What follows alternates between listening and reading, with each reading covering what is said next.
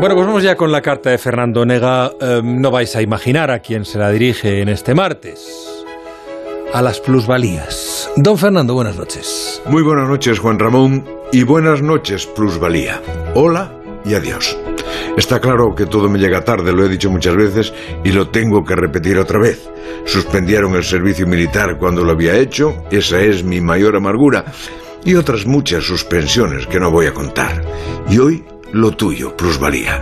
El Tribunal Constitucional te suspendió como diciendo, vamos a ver si le queda algo por vender a ese señor de Lugo y si no le queda nada, anulamos la plusvalía.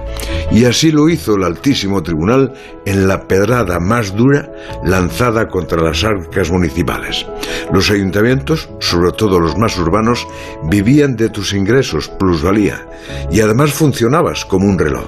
Por malo que fuera el alcalde, por torpe que fuese la corporación, tú eras el ejemplo máximo de la eficacia municipal. Cada vez que se vendía un piso, saltabas como un resorte. Hola, hola, soy la plusvalía y nos dabas un susto de muerte.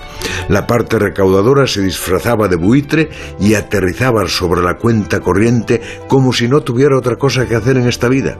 Y si alguien recurría porque había vendido con pérdida, puro estado de necesidad, muchas corporaciones tenían gracia jurídica suficiente para cobrarte a pesar de todo, o para hacer que no habían recibido el recurso, algo también habitual.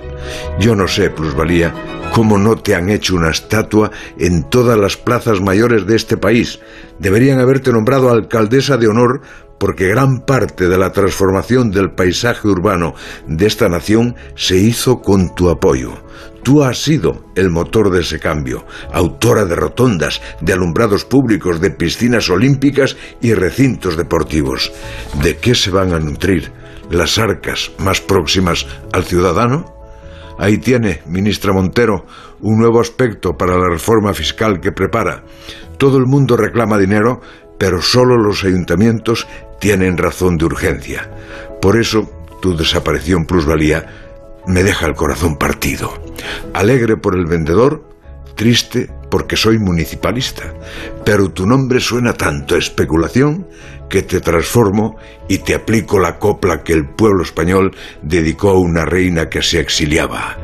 Y esta España acostumbrada a pagar en vano, esta España tan falta de alegría, despide a su querida plusvalía con la salva de un cuesco soberano. La brújula.